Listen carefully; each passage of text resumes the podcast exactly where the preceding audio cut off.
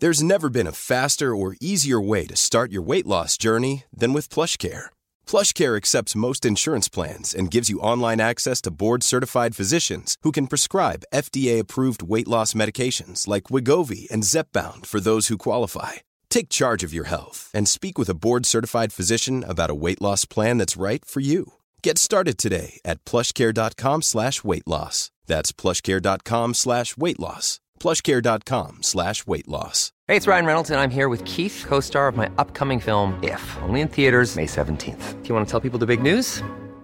All right, I'll do it. Sign up now and you'll get unlimited for $15 a month and six months of Paramount Plus Essential Plan on us. Mintmobile.com slash switch. Upfront payment of $45 equivalent to $15 per month. Unlimited over 40 gigabytes per month. Face lower speeds. Videos at 480p. Active Mint customers by 531.24 get six months of Paramount Plus Essential Plan. Auto renews after six months. Offer ends May 31st, 2024. Separate Paramount Plus registration required. Terms and conditions apply if rated PG. Many of us have those stubborn pounds that seem impossible to lose, no matter how good we eat or how hard we work out. My solution is PlushCare. PlushCare is a leading telehealth provider with doctors who are there for you day and night to partner with you in your weight loss journey. They can prescribe FDA-approved weight loss medications like Wegovy and Zepbound for those who qualify. Plus, they accept most insurance plans. To get started, visit plushcare.com slash weight loss. That's plushcare.com slash weight loss.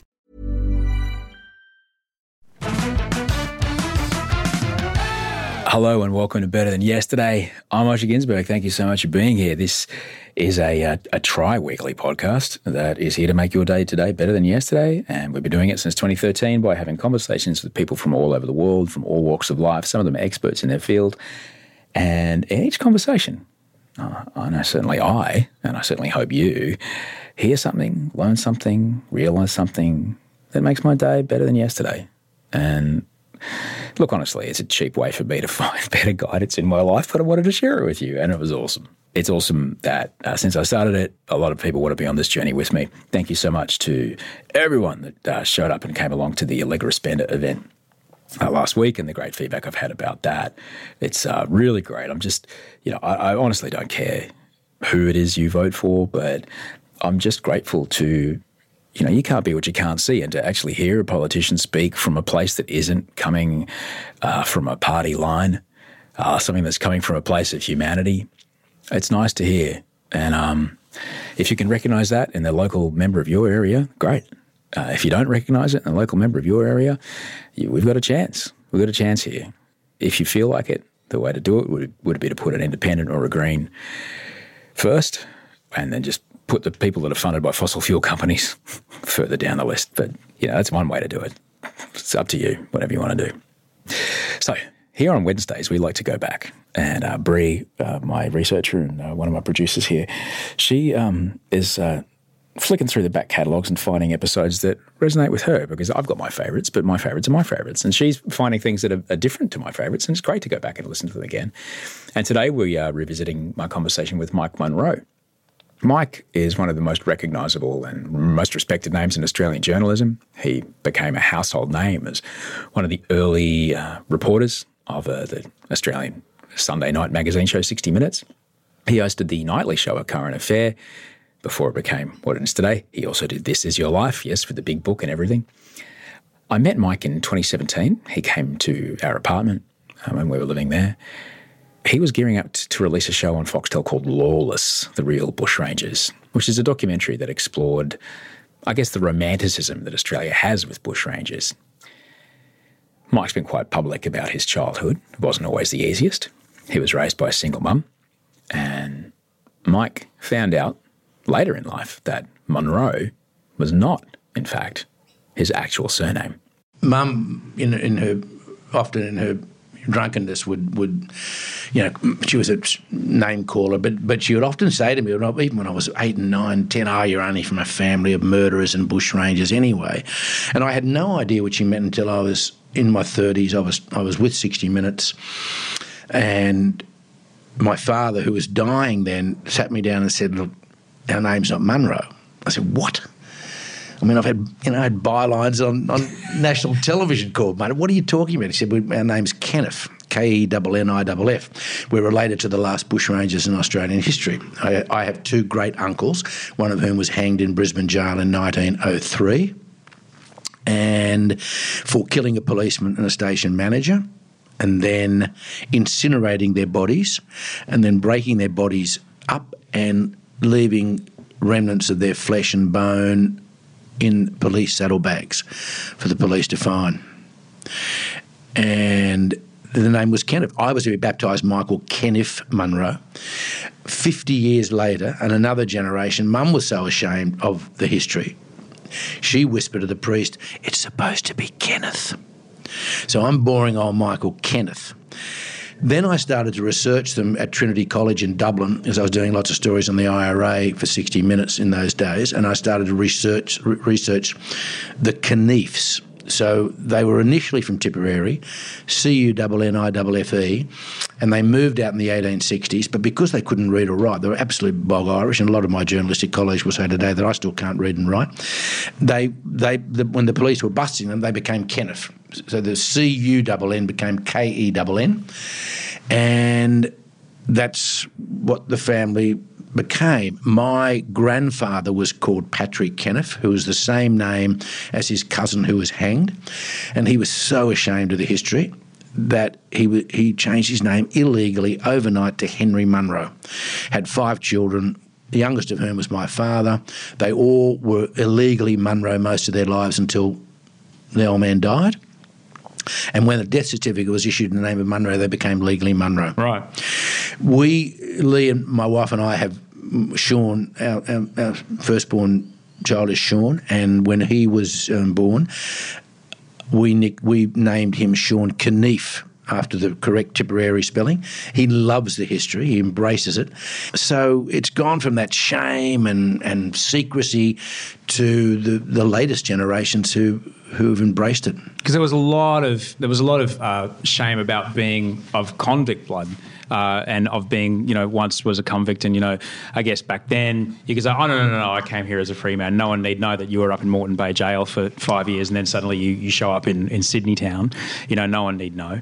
Um, but I, I, I, wasn't I wasn't aware that there was such shame around um, the bushranging, you know, criminals and their families. Yeah, yeah, and and and look as we discussed earlier, there's the, the series that's that's on Foxtel at the moment, and, and and that series surrounds the descendants of both the policemen who were killed by the bushrangers, Ned Kelly, Ben Hall, Captain Moonlight, and the Kenniffs, and the descendants of the bushrangers themselves. But even the descendants of the policemen, upstanding, decent citizens, even those families have not talked about their police hero relatives because they were associated with Ben Hall or Ned Kelly.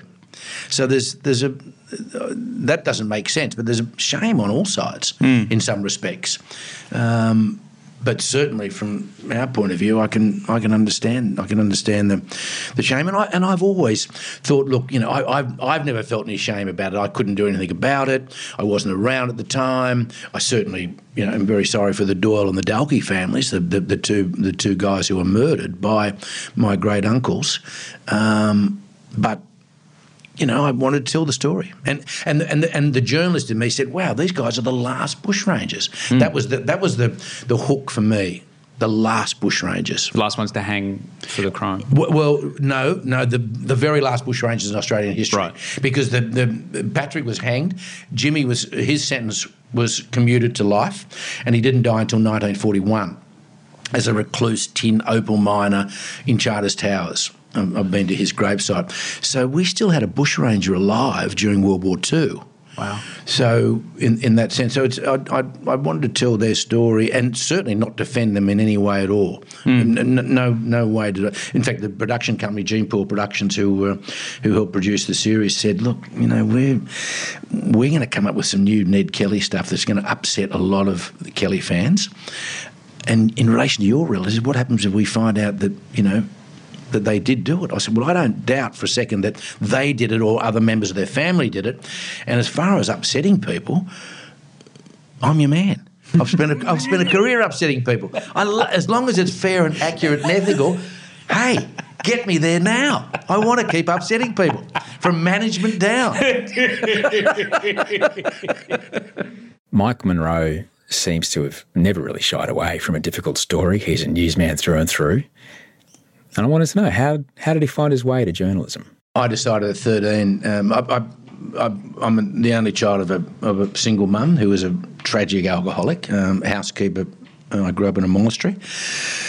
Mum was a housekeeper for 12 Marist brothers, and um, that's another story. But uh, at 13, she said, you know, she loved newspapers, she loved reading newspapers, she loved columnists, and said, maybe, maybe you could be a journalist. And that was when I was about 12, and it really stuck in my mind. And then my wayward father, who was absolutely a modern day bushranger, um, who became a Santa Claus character in my life, brought me a tape recorder he turn up with Robin Hood suit or a Superman suit or a Davy Crockett hat once or twice a year outside the school. That was my whole relationship with my father growing up, and um, he turned up with a tape recorder, and this tape recorder became an amazing escape from Mum's very violent alcoholism, and I was, you know, I had three mates that were the only male mentors in my life. We're still good friends today, still have regular card nights with the, with the 50 years later. And um, they man was about to step on the moon. They were the three astronauts. I was the interviewer. What do you expect to find? You know, how will you eat up there? How will you go to the toilet? Aliens, UFOs. Sometimes they wanted to be the reporter but it was my tape recorder and they couldn't be the reporter. So I asked myself, you know, and I think everyone's got a higher power. Um, I asked myself, where the hell is this coming from? Because there were no journalists in the family. It was only mum suggesting that I might want to get into newspapers, and it was electronic. It wasn't. It wasn't print, but that was really the, the beginning of of I guess you know I used to walk around the shops and ask the pie shop how many pies they'd sold. Vietnam War was you know was raging. Should we be in Vietnam War? Moratorium rallies. Um, it was bizarre. Um, so this this became a wonderful escape. It was me. a portable battery operated portable battery with cassettes. So the yeah. the, the, old, old cassettes, and you know, and I I couldn't afford a trench coat because I was a mad Superman fan in those days, and Clark Kent. Or I loved Clark Kent more than the superhero, and he always used to have a white trench coat. So I went and bought myself an army disposable coat like an old brown number, but I could feed the, the, the, feed the cord of the microphone down out the coming out of the sleeve because I just thought you shouldn't see any wires, and I'd have the, the tape recorder over my shoulder, and I'd go around interviewing people, you know, just for anything, and then roll it back and we'd roll roll it all back, and we'd listen to our unbroken voices, and um, and that's where it all sort of started, but. Still, I never gave up on newspapers and then became a copy boy at 17 did a cadetship where you go into courts, and, and I had to learn shorthand and and um, and. So there was quite the talent pipeline in those days, wasn't there? There was like you you came in at a certain level and you worked very, very hard to learn every aspect of what the paper did. Exactly. So you came as a copy boy. You didn't know when you were going to cadet, get a cadetship, and you just had to sit in the radio room, listen to fire, ambulance, police radios, and then tell the journalists that you've just heard this. You know, the police are on their way to a certain address uh, at uh, you know at, at, Bondi or Brighton or, or wherever, and you better get there. And then the reporter would go out there with a photographer and a driver, and they'd do. So then you'd get a cadetship for the first year. You know know, you do TV programs in shipping, sitting up the back of the room as a copy boy, you're down the front running, and you're right, running this the the, the, the copy downstairs to the hot metal. reporters are running around, photographers are running out of the door. The editor's yelling, "Where is it? Where is it? We've got to get it." I'm getting goosebumps. I'm getting goosebumps now, uh-huh. just talking about those days, and and I feel for the communication students these days who sit in a classroom with you know with people. I'm sorry, but you know people who aren't really good journalists because they're not in journalism. Right. Being, teaching them. So I learned on the floor yeah. and, and, it was fabulous. But you're learning with that that pressure of the daily deadline every single day. And and and and hanging there wanting to run out the door with those journalists and photographers. And when you get the chance, when you finally in your second year cadetship and you're allowed to go to coroner's court or or general suburban courts of petty sessions, that's where you would start. And then to the airport round to see the Jackson Five or or, or Sinatra or you know movie stars coming through. Um, I'm, I'm getting goosebumps talking about. that. wow. I think really, you know, uh, uh, they were probably among the most exciting days of 35, 40 years career. It is rare but lovely to meet someone so passionate about what it is that they do. Mike is one of the lucky few to have found a path through life that aligns with what he feels is his calling. He's had a, a lot of influence and I guess power in the Australian media for qu- quite a long time. But does Mike see it that way? Now, this bear in mind this is five years ago, and it's interesting to hear. But his thoughts about the power the press has are fascinating, and we'll get to them right after this.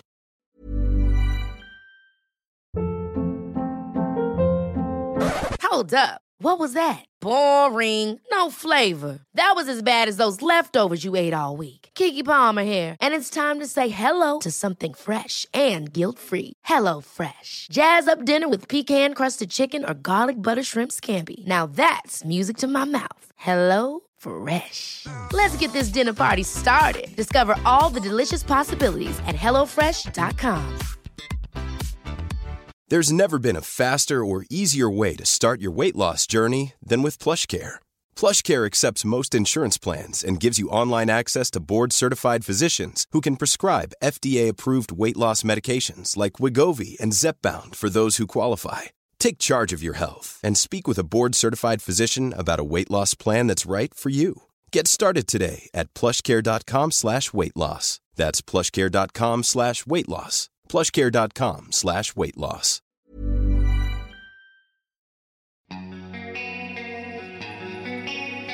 Mike Munro has hosted two of Australia's major news and current affairs programs, 60 Minutes and A Current Affair. And with that, it comes a lot of privilege, comes a lot of influence, comes a lot of power. And I asked Mike, when was it that he got a sense of how powerful the press is? I didn't use the word power, um, but it, it's not it's not a word I'm comfortable with because you can use it too often, and, Oh. you, and you can and you can start abusing it too. Yeah. Um, and I think it's less these days. I think it's far less. Politicians think, "Oh yeah, right, another another another flash trash current affairs program. You know, it'll go away." I don't think they they care certainly about mainstream free to air as much. I think they respect ABC as I do, and far more. Look at look at the impact that Four Corners makes these days, and look at the impact that Sunday Night and 60 Minutes don't make. Um, but yeah, look, I, I think back in, in my day as a young reporter, there was there was a, a, a, definite influence, and you could make a difference. Politicians were were, were, were worried about it, they were, and there weren't, and there wasn't online, there wasn't Facebook, there wasn't Twitter, um, so that was mainstream media. But you have to be really, really careful. I've always tried to avoid the word power because it it can get out of hand. and you know we've we've seen that obviously in being used for good and and ill over our lives uh, with the way that um, whoever controls the media and controls the narrative of the media. When did you first become aware? Let me ask you this: When did you first become aware of the controllers of the owners of where you're working pulling sway? when I saw Rupert Murdoch, who in those days was probably in Australia for you know six months of the year. He'd just gone into England. He wasn't even in America. Um, walking into the editorial of the Mirror and r- sitting down to write an editorial to have Gough Whitlam elected in 1972. Then, three years later, seeing him walk back into the editorial, he, he was coming and going in those those intervening years, and sitting down to write an editorial to have Whitlam sacked in 1975. You know, I thought this is not right. This is not the way to go. I mean, this is too much influence. So, which is why, you know, today I, I'm I'm on the sideline cheering CBS buying the channel 10, which I think is fa- fabulous. It's a, a major, ma- the number one network in America, very highly respected, lots of money, buying into you know poor old Channel 10. Um, you know, the worst house on the street, and and hopefully it'll really give it a good boost. I'm I'm, I'm glad the Murdochs didn't get it. Do you think that the over the years the public have become more aware of who controls their news? Sure. Well, particularly in this country, I mean, 70%, but probably more now, probably 80% of newspapers in this country are controlled by by News Corp, by, by the Murdoch Group. Um, and look, you know, and I say this as an ex Murdoch copy boy, I mean, I, I, I, I'm don't know him well, but I certainly Rupert and I would know each other to say hello to. Um, and I'm very grateful to him. I, you know, I pestered, pestered the hell out of him when I was 18, letting him know that A, I was alive, and B, I wanted to go to New York one day as one of the reporters. But, but I look now and, you know, too much power in, in, in too few hands, and um, it, it, it's not good. Well, so you were really going up and knocking on the door saying, hey, by the way, I'm Mike Munro. I know I'm 18 years old, but I'm working here for that's exactly right. In fact, it was Michael. My, my byline and, and early news um, television days was Michael Munro, Uh, as respect to mum, mum would never, mum would never allow anyone to call me Mike or Mick. Um, 60 Minutes turned me into Mike, but anyone close to me in my family, my kids, my kids call me, but my wife, anyone who knows me really well, no one calls me Mike. Nobody which is interesting. Um, yeah, so you know, Secretary, uh, um, you know, um, Dot Weinberg, I think is still with Rupert. Um, Mrs. Weinberg, can I say? Well, yes, but he, has got your letter. And, and you've been here three times this week. I've told him he will get to meet you, I promise. Okay, all right, well, okay. And, and he was like 100 metres away from me in those days. Finally, I got in. Rupert said, Yep, what did you want? I said, Look, Mr. Murdoch, I just wanted to let you know that I'm alive. Literally, I'm alive. I would like to be a reporter one, uh, one day in New York because he, he, by, by now he'd sort of moved into America and New York was the go. London was the go earlier on, but now, as you were a reporter, you were fair dinkum you needed to get to New York.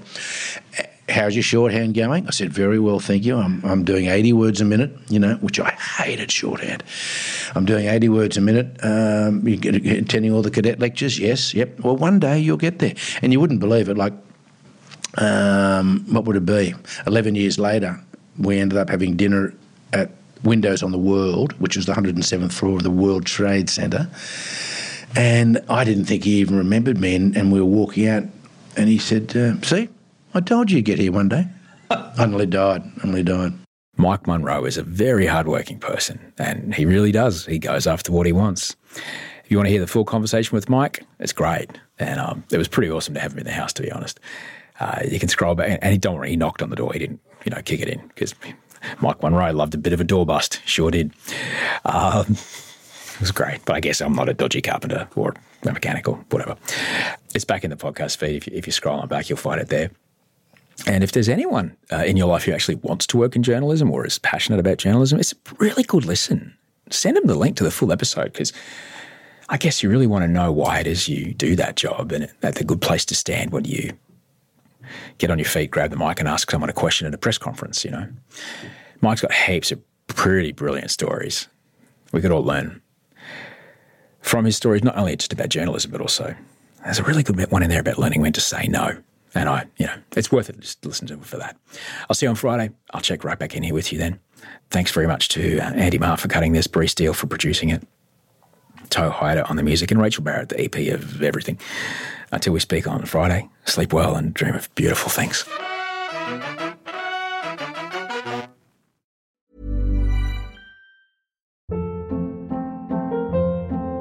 Hold up. What was that? Boring. No flavor. That was as bad as those leftovers you ate all week. Keke Palmer here, and it's time to say hello to something fresh and guilt-free. Hello Fresh. Jazz up dinner with pecan-crusted chicken or garlic butter shrimp scampi. Now that's music to my mouth. Hello Fresh. Let's get this dinner party started. Discover all the delicious possibilities at hellofresh.com.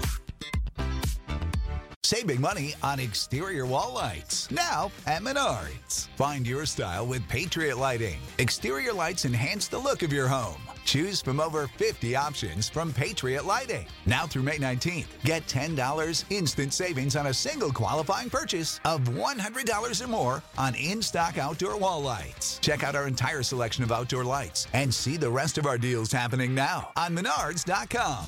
Save